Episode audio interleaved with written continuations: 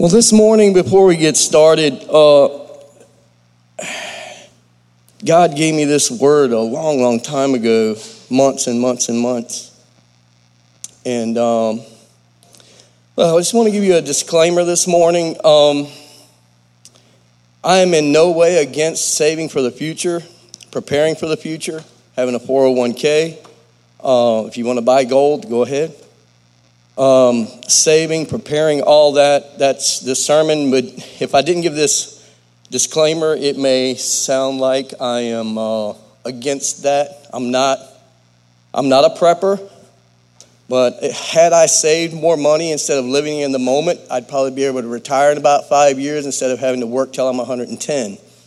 Uh, but, but I just love living life and uh, wringing the most out of it that I can. And because of that, I'm naturally a gift giver. My son is as well. He gets more out of people coming and having a good time and cooking for people and doing things for people than if he gets it himself. That's just the way he is. I love to see people have a good time and, and get together and enjoy each other's company. And because of that, I'm like, let's go out. We don't have any money. I got some money. Let's go out. we'll worry about savings. Well, I'm not guaranteed tomorrow.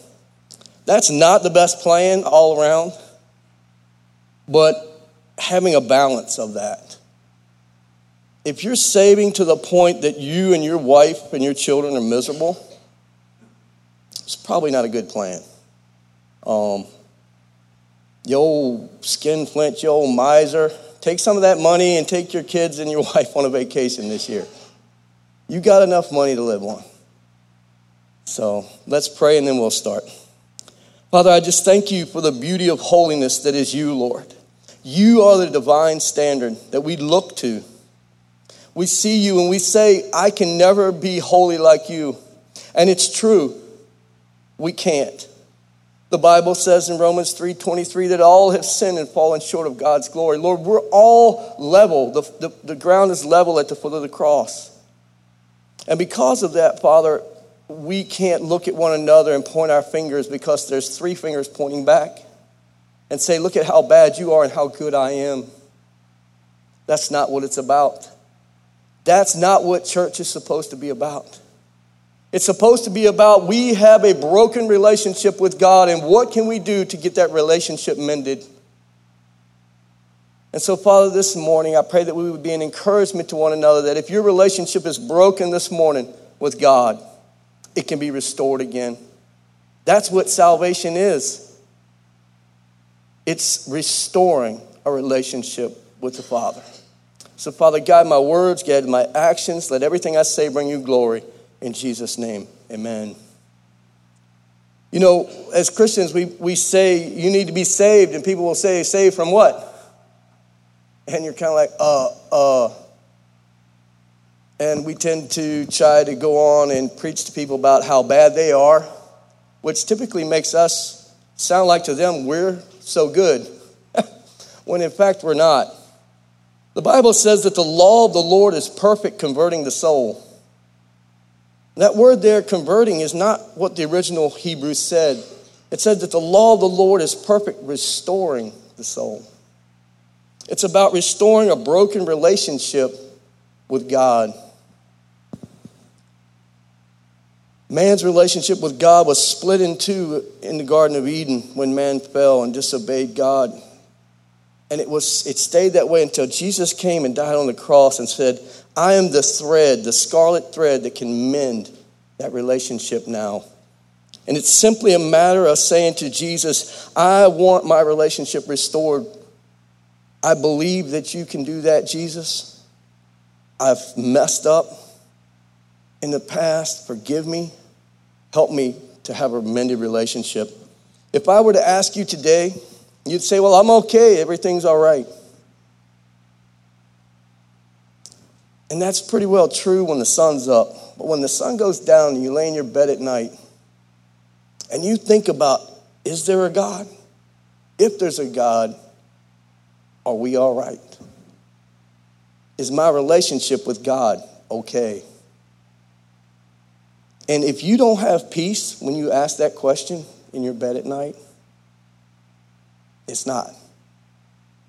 So I urge you to get with me after, and uh, I can talk to you about that. You can take care of it yourself. Just simply a matter of saying, Jesus, I want my relationship restored. I want to walk in a restored relationship. Forgive me, Lord Jesus. Help me to walk in that. That is not what my sermon's about today, but you get that one for free. When you went to your financial guy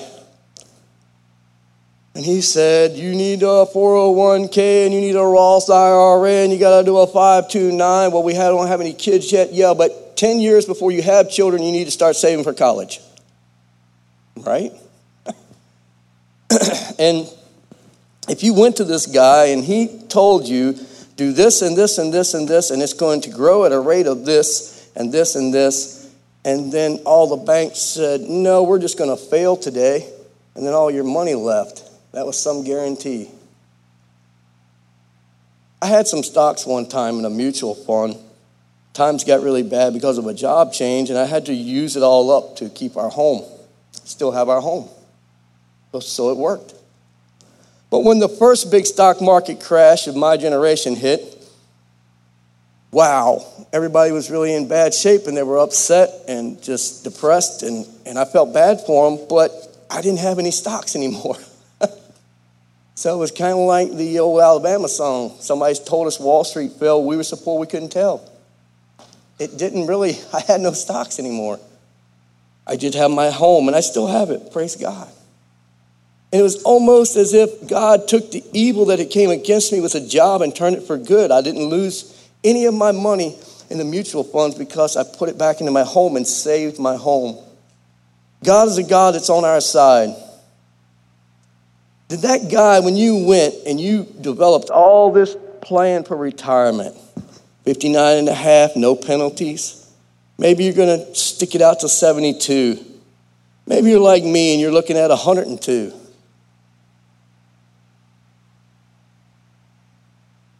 Did he tell you and give you a written guarantee that says, Joel, you're going to live and enjoy 20 years of retirement? He couldn't give you that guarantee. Nothing is guaranteed us. Not tomorrow, not the next breath. Nothing is guaranteed us. The title of my sermon today is Tomorrow's Bread. Tomorrow's Bread. It came about as I was reading the Lord's Prayer. And you can find that in Matthew chapter 6, starting at verse 9.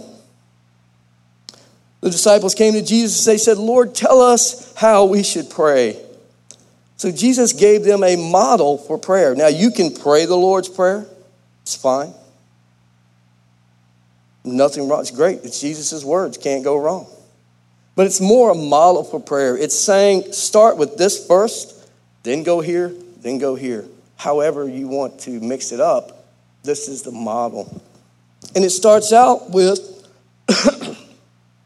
Our Father in heaven, hallowed be your name, your kingdom come, your will be done on earth as it is in heaven. And so, what's interesting here is that before you ask for anything, he's saying, Give me praise. Give the Father praise for who he is. Talk about his greatness. Put his praise first in your life. Then it says, Give us this day our daily bread and forgive us our debts. Goes on to talk about our spiritual life.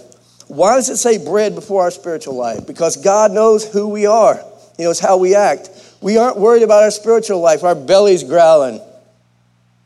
So He's saying, Look, that's on your mind, man. Give it up. Just give it to God first. Well, what about our daily bread, Lord? Okay, talk to me about it. Okay, you feel better? Now let's move on to spiritual things. Because that's us. It's not perfect. That's not really the way it should be. The best way is to deal with God's glory first, deal with spiritual things, and then worry about our gut. But God knows we're human, and our gut always hollers louder than our spirit man, right? Some of you like saw the cupcakes coming in and you're just thinking about them right now. You're not hearing a word I'm saying. We start looking at the watch. They're going to get all of the food before I get to the, uh, the Golden Corral. They're going to be out of popcorn shrimp. Our guts scream louder than our spirit man many times. And he says, Forgive us our debts as we forget our debtors. Don't lead us into temptation. Deliver us from evil. And then he goes back and rounds it off for praise of God, declaring his kingdom. For yours is the kingdom, the power, and the glory forever. What, what I wanted to focus on is our daily bread. He said, Give us this day our daily bread. The model is daily. He didn't say, Give us this day our monthly bread. Why? If God gave you a month's worth of bread, you'd get it, and then He wouldn't hear from you until the last week of bread you had left. He wouldn't hear from you no more the rest of the month. First of the month, God, we need some bread. Well, here's a whole month's worth. He wouldn't hear a peep out of you because you've been provided for until that la- when the bread's about to run out. Oh God, we need some more bread. We need some more finances. But God says, if I give it to you daily, then you come every day and you get what you want, and I get what I want.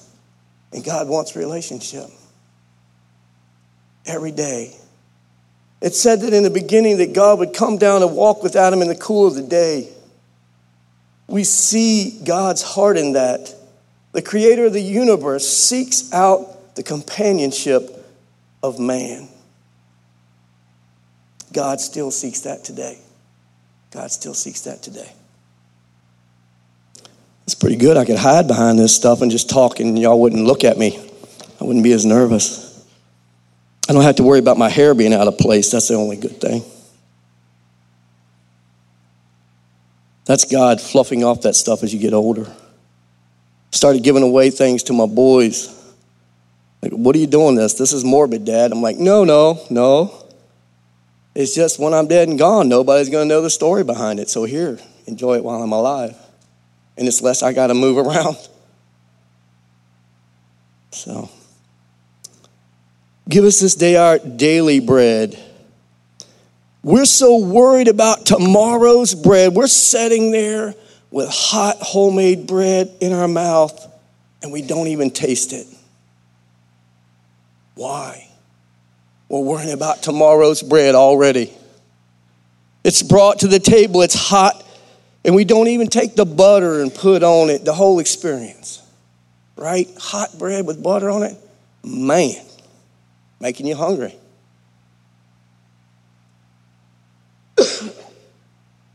you don't enjoy it. You could take and put some honey on there too. Oh, fresh apple butter.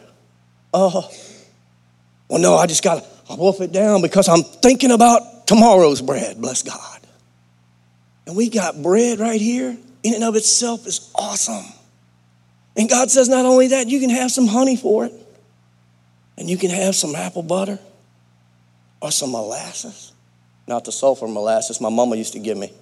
Your mama ever give you sulfur molasses when you were? Oh, it's horrible. Mama give you a teaspoon just for the heck of it. She just tortured us. It's good for you, build your blood. I'm like, no, it doesn't, because I'm going to go throw up after you gave it to me.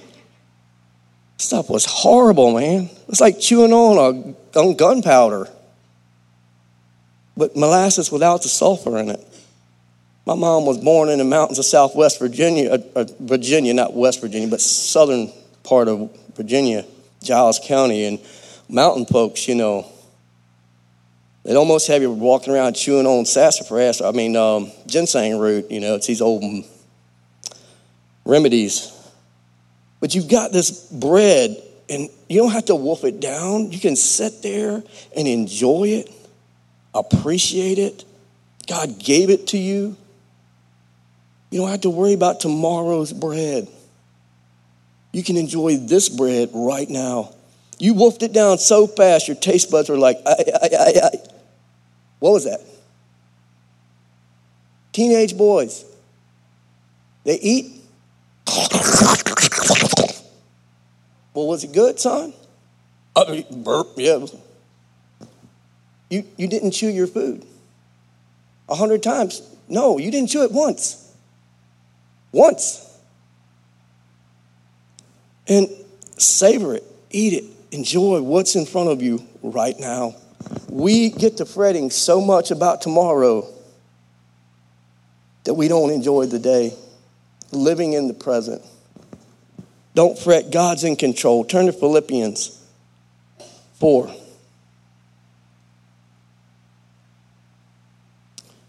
Philippians 4, verse 6.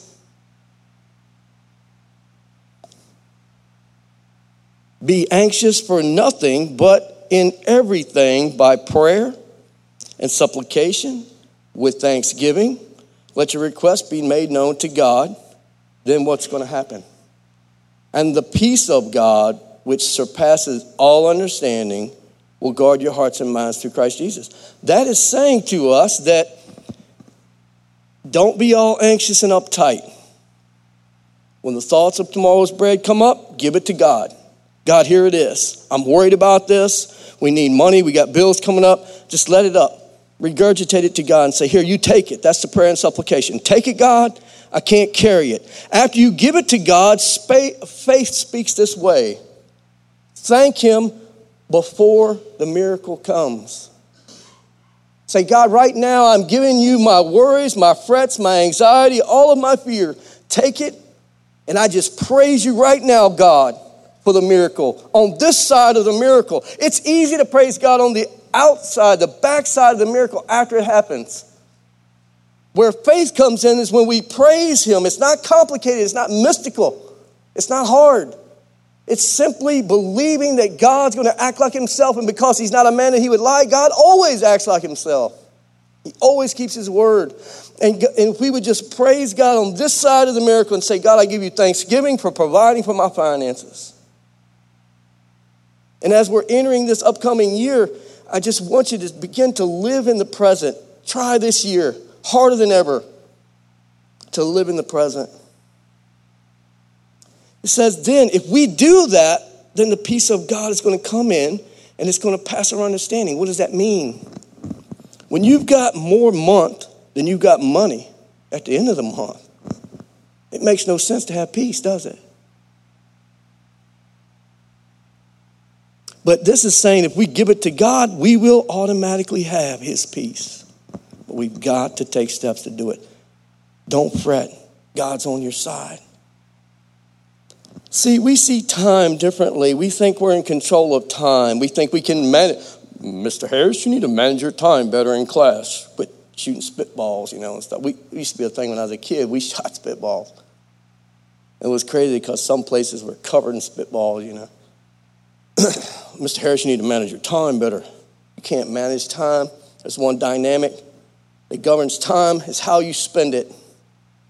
How are you spending your time? Are you spending it on eternal things, things that are going to be around? Pastor talks about the testimony of how he was called into the ministry and how he saw this thing he had built and it was going to last forever, and how God showed him it was going to be destroyed with fire and that this human being is eternal. The people around you, your friends, your family, your neighbors, they're eternal. None of this is eternal. None of it. Not one bit of it. It's all going to burn up. But we spend so much time investing in the new home. The, nothing wrong with it. But is that where your heart is? Where your heart is, there your treasure will be. Where your treasure is, there is your heart. What do you value? What do you value most? In 2 Peter, I'll give you a chance to turn there. Turn to 2 Peter chapter 3, verse 8.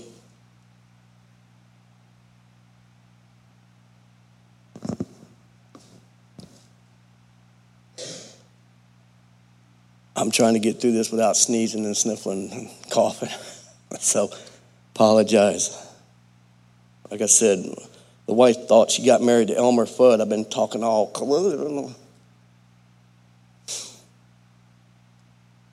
Been hunting wabbits. 2 Peter 3 8. What does it say about God? It says, But beloved, do not forget this one thing that with the Lord, one day is as a thousand years, and a thousand years is one day.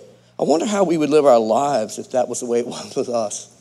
quite different. I preached a sermon, Does Eternity Ring in Your Ears, years ago, and I gave the exact number of days, the thousands of days that my father had to live when I was born.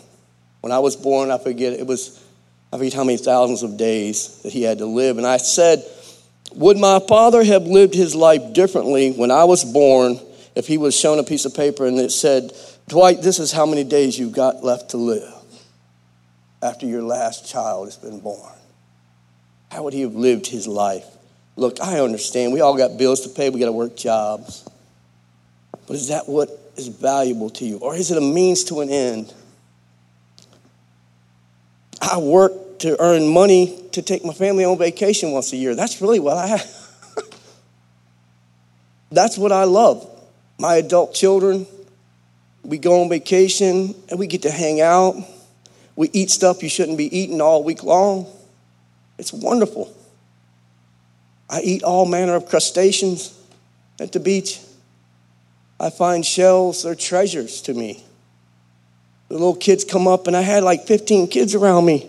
My wife said, You and your son and your brother Scotty are they alike? I said, How? She said, You all three of y'all attract children and dogs. And I'm at the beach and I'm digging shells, man. And I look up and I got all these kids. And everyone walks up and they're like, What you looking for? I said, Treasure, treasure. And it's all these shells. And I preached a sermon on broken pieces because God inspired me with all the shells, and we all have flaws, but we're all beautiful to Him. What do we put value in? If I didn't need money to take my family on vacation once a year, I probably wouldn't work much more. I like to go back to bartering. I need a goat. You know, you got a goat, I got a chicken. Can we trade a couple chickens for a goat? And tell the government we don't need your money anymore. We're bartering now. It's barter town. See, time with my, what was it with my ancestors, my grandfather? His life revolved around the cycle of nature. The sun comes up, it's daylight, you got to be working. When it gets dark, go home. When it gets dark, we're still in this mode. We're just tapping out on that, that phone. I got three likes. And we're up till two o'clock in the morning, and you wake up and you don't know why you can't hardly move. Your circadian rhythm is blown out the window because you don't go to bed when grandpa said go to bed. And you're all dull headed the next day because you don't get up when grandpa said. People who are early risers, they have a more successful day. They feel like they completed something right from the start. Try it. Now, I get up early because of my age. Unless I'm medicated, I will not sleep more than four hours a night. I don't care. I can go, if I go to bed at 10 o'clock, I'm up at 2.30, 3 o'clock. Oh. Doesn't matter. So I had to go to bed a little later because of my age. But my grandfather's life revolved around time in a way that was in harmony. We've got it all out of whack. We're trying to squeeze 30 hours out of a day. Pardon me. And God says it doesn't work. See, it says that God sees time. A.W. Tozer, my favorite author, and I'm paraphrasing here, but he said that God stands in one place and sees the past, the present, and the future without moving his eyes. In one stare, he sees it all. Doesn't move his eyes. Tozer said of God, Thou art thyself thine own eternity. Woo, wait a minute. Let's back that one up. Thou art thyself, God, thine own eternity eternity, time itself began with God. There was no time before God. God exists outside of time. We call it being transcendent, omnipresent. He's everywhere at the same time. He's not only every place at the same time in his fullness, but he's in every time slot the past, the present, and the future, all at the same time. You can't do that. We see time linear right? The past, the present, the future. In the past, we're all like, got all them regrets. You know, I should have done this. I should have bought stock in Microsoft. I should have this. Or. In the past, we carry all that burden and, and all that stuff and junk from our past, and it weighs us down. And then we got the future. We just buy, we just stepped right over the present. And we went right into the future and like, oh Lord, oh Lord, I wonder what kind of year it's going to be. I don't know. Stock market's going crazy. President this and the president that, and Congress doing this and Congress doing that. And you're all upset. Some of my brothers said, I believe in the pan theory. It's all going to pan out in the end. God's in control. Whether this country survives or not. I'm a patriot to the bone. My brothers fought. I've got friends that fought in Vietnam, been bloodied, decorated. I'm a patriot to the bone. But it's not about the United States of America's kingdom, it's about God's kingdom. Who do you worship? I worship the one that said, I hold the heart of the king in my hand and I turn him like a river wherever I want him to go. All those people screaming and hollering in government, God's in control. Relax. What's going to happen in the future? Oh, am I going to have enough money? And you will begin to base a belief system upon something that there is no proof that it's going to happen. Nothing. You will begin to structure your life. your present will be aborted because you neglected the present. It will die and you'll be living in the fear of the future an uncertain future, an unproven future, a future that has no proof that that bad thing is going to happen. God says, I've given you proof and precious promises. And I've shown you men in the past where I have kept my word.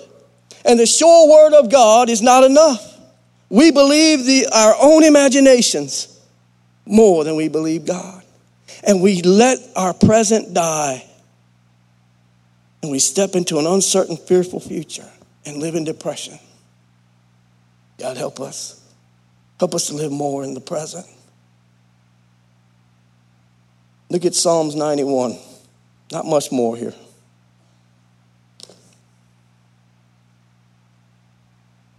Psalm 91, verse 7. Think about God knows past, the present, and the future all at the same time. We actually lived before time because you lived in the heart and mind of God, and God is a being that existed before time. So that means that I existed before time because I existed in the consciousness of God. So when you start thinking these puny, silly little thoughts about the past, the present, the future, think about really, I'm a timeless being because I was in God's consciousness before time began. So that went on, you give you a headache before you leave. In Psalms 91, verse 7 through 8, let's read it. It says that a thousand may fall at your side and 10,000 at your right hand, but it shall not come near you. Only with your eyes shall you look and see the reward of the wicked. God's in control of everything in our life. Why did it say a thousand and ten thousand? I thought about that. Why the number? And then God, for me, you may ask Dr. So and so with three PhDs, which simply stand for piled high and deep. And, and, and he may tell you something different. But what God showed me from this verse was that a thousand, son, represents the stuff that you can do.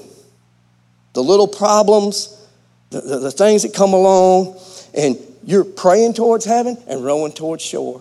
You're working together with me to work that little, those little problems out. And God went on to say that the 10,000 son represents the big stuff. It's when all hell feels like it's come against you. You get that phone call with your child's been in an accident or that doctor's report comes back bad. And God said, Those are the things that there is absolutely nothing you can do to resolve it. And those are the times when you have to stand and see the salvation of the Lord.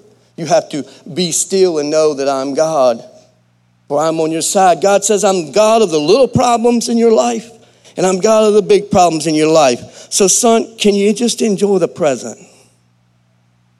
Can you stop worrying about tomorrow's bread and enjoy what's in front of your face? What is it in front of your face? Can we begin this coming year to try to wring every bit of life out of every day we can? There's a really, pardon me, it's a really good song. It's an old song by Tim McGraw, uh, Live Like You Were Dying. Every time I hear it, I start crying. I think about my dad. It's the song about his father. Live like you were dying. I hope you get the chance to live like you were dying. For some of us, that's a reality. How much more would relationships mean if we knew the number of our days? What would we measure a man by if we had a genuine reality of time and the limitedness of time? Will we measure men differently? Trump, Netanyahu, all these world leaders, they all died. They're going to die. If they haven't died, they will die, just like I'm going to die. The only difference is one might be in a gold coffin, and my ashes might be thrown on the beach in Emerald Isle. But we're all going to die, and we're all going to face the judgment, and God's going to want to say, You had a chance to restore relationship with me, but you didn't. Why? Now there's nothing I can do. Had you done it while you were alive, our relationship would have been restored and we would live together in eternity. Now, son, you've tied my hands. There's nothing I can do. You had a chance to restore relationship. We all face death, looking back, no one on their deathbed has ever said, Gosh, I wish I'd spent more time at work and saved more money. I wish I'd have went on that cruise. That's what they're going to be saying. I'd have wish I'd have went to the all-you-can-eat crustacean bar and ate crab legs till I was sick when they're laying there. I wish I'd have went elk hunting. Me and my son, we dream. We hunt deer in Virginia, but in our minds, we're hunting elk. You know? You know, what's that thing? I'm not telling you to neglect your family or go out and spend all of your savings, okay? I'm just telling you, rethink. What is your primary focus? What, what are you hoarding up money for? The man, Jesus said it really plainly to folks like me and you, farmers and regular folks, what I call real folks, the folks, the backbone of America. He said, You know, there was this old guy and he had a big farm and he had a lot of crops, man. He did well. So he harvested all these crops. He said, I got to build bigger barns to hold all my corn. I'm going to be wealthy. And after that, after that, I can take it easy. He said, This man's a fool because tonight I require his soul from him. His time has run out. Infinite time in eternity, finite in his life. We plan for retirement when we're young men and women, and well, I could do that, but one day I'm going to enjoy life. Save, save, save, work, work, work. Well, honey, can we go away for a couple days? Woman, you know that's going to cost me one three thousandths of a percent on my interest rate. You know we can't do that. One day, though, woman, when I'm 300 years old, we're going to go on that cruise. And we're going to get up high and I'm going to zip line if I could only raise my arms. Well, I can't ride the zip line today. You spent your whole life talking about when I get older and I retire, I'm going to enjoy life. And God says, You're a fool. Tonight, you meet eternity. I told my son one time, I wasn't being morbid, we were just talking about things. I said, Son, my greatest hope, I'm not a perfect man by any means. And depending on who you talk to, you might say, I wasn't a good man. I don't know. It's not for me to judge. But I said, I'm not a perfect father. I haven't been. I'm trying. But my hope is when you look down in that box at me when I'm dead, that you have more good memories than bad. Are you creating good memories? All right, let's move on. Isaiah 26, our last scripture. And I promise we'll get you out of here. Oh, yeah, we're going to be okay. Turn to Isaiah 26. Wring every bit of life out of every day you can. Treat every meeting with some stranger as an eternal meeting with eternal consequences. Every meeting, whether it's family, friends, or a stranger, treat it as if it's eternal because it is.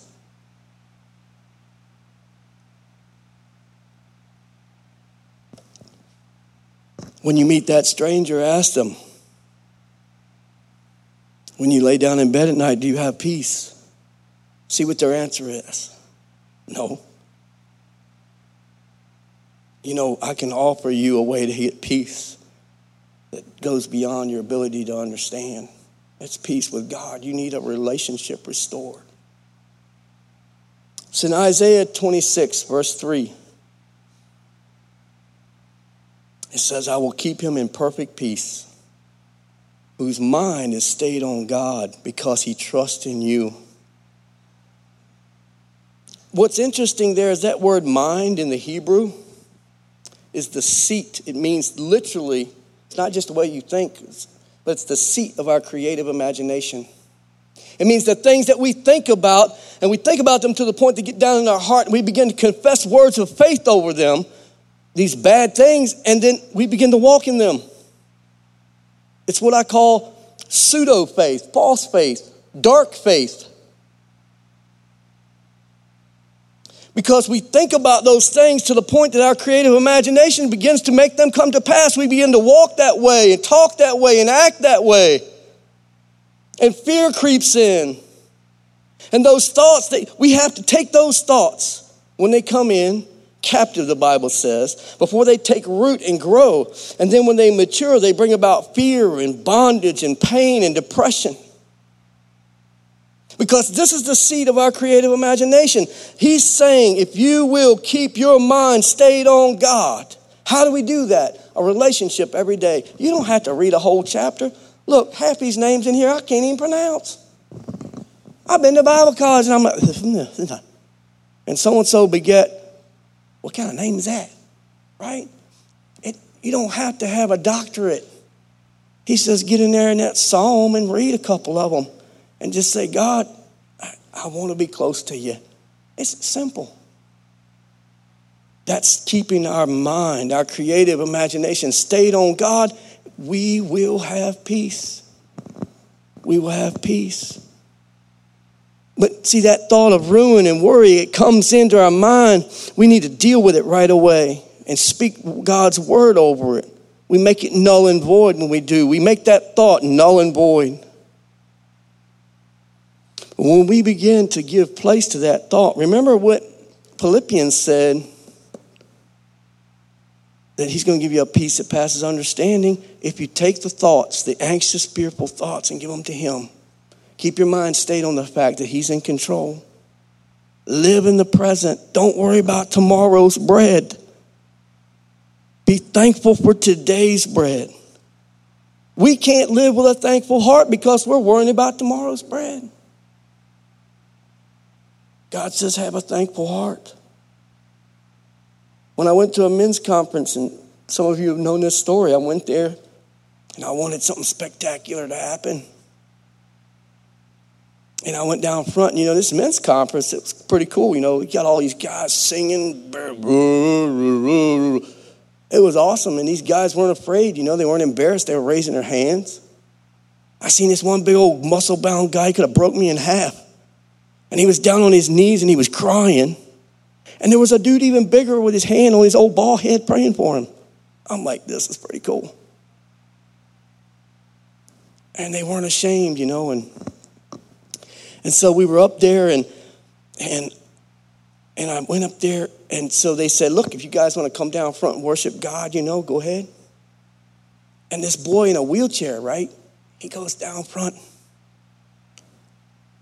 You know, and you do the little Holy Ghost dance, you know, we just kick your feet a little bit. Well, he took when the music started, he did a wheelie with his wheelchair. And he was spinning that thing. He was dancing the way that he could dance, praising God. And I looked over at him, and the Spirit of the Lord inside said, You're not a thankful man. And I went, oh. And I went down and I cried like a baby. And I wept until I needed salt tablets. And I said, God, forgive me. And I heard the Spirit of the Lord inside, because I don't hear the audible voice of God, it's inside. He said, If he had your legs, son, he'd be jumping as high in the air as he could. I said, Oh.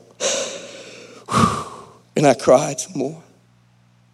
So the next night we went up there, and I said, God, if you give me a second chance, I'll scream and holler your name and I'll dance as hard as I can. I don't care if I make a fool out of myself to the whole world I don't care. And I went down front and the music started. And they said, You guys come down if you want. Worship however you want. Sit and be quiet. Jump and holler. We don't care. I looked and the young boy, huge auditorium, he comes down. Young guy, about 20 years old. And the music went to start. He looks all the way across at me. I looked at him, and he goes, thumbs up. I was like, thumbs up. Man, when that music started, I didn't know I could jump that high. Look, I needed Advil the next day, don't get me wrong. But I was jumping and I was screaming Jesus' name till I lost my voice. And God said, Now, it's about the heart, son. I don't care if you scream and holler. You can sit and be silent, but what does your heart say? Are you so focused on tomorrow's bread that you're not a thankful man about today? Do you pass by your wife and your children without a nod or a wink and say, I've got to get to work because we got to prepare for the future? And your kids growing up not even knowing your name, they don't know your story. Sit down with your kids and say, This is how I grew up. This is the way I, why I act like I do. I worked so hard because I had one pair of pants and one shirt and one pair of shoes my whole life, son. Forgive me. I've been driven to have things for you, but I've neglected you. Forgive me, son. The shoes and pants will melt, but they are eternal. Be a thankful man. Be a thankful man. Well, I just urge you live life in the present. That's all I have. It's been a pleasure talking to you this morning. Just try to live more of your life thinking about the right now. I'm not telling you to neglect the future, not save. You don't want to be like me, working till you're 105. It's okay, it's my life. I've enjoyed it. I'm going to continue to enjoy it. I think we got a little money the other day. It was like a couple hundred dollars or something. Lori said, We're putting that in savings. I said, No, let's go to Captain George's. God gave me a saver for a wife because He knowed I'd be broke and wouldn't have two nickels to rub together. I was a giver always, and in Bible college, it came back to me though. I was in Bible college, and just to show you the just the goodness of the Lord. I didn't have two nickels to rub together. I'm going to Bible college at night and work during the day. Got three kids and a mortgage. Woo! That's sporty right there, I'm to tell you. And uh, I left work. I said, Lord, I got enough gas to get to class, and that's it. I ain't got no money. And you can't use a debit card because you will be overdrawn. You can't use it for a dollar. you will be overdrawn. I said, Well, I'm just going to, ch- I'm going to school. And when I'm done, I'll get in the truck, start driving home. I'll drive as far as I can drive till it runs out of gas. And I guess you'll give me a ride, God. That's what I did. And I went to class, and nobody knew, nobody knew, but my incredibly strong natured wife what we were struggling with. And I got there, and class was over, and this guy named Lee Lamb, and if he knew I was mentioning his name, he'd be embarrassed. He's a great guy. He come up to me in the parking lot. I was fixing to get my truck and kamikaze it up the road. Here, brother, God told me to give you this during class. And he handed me five $100 bills. And I stood in the parking lot of Bethel Bible College and cried like a baby. He said, How, how, how? Was everything all right? I'm like, You just don't understand, man. You don't understand the goodness of the Lord. My daily bread. I was living in the moment. Bible college was the most stressful time in my life. But I was living in the spiritual moment so much, the present. God was saying, Don't worry about the future. Get in your car and drive. You will get home. I see the future. And because of that, God bless me. I'm urging you, God works out the future, it's already set. Be in the present. Enjoy today's bread. Forget about tomorrow's bread. Let's pray, and I'll let you go.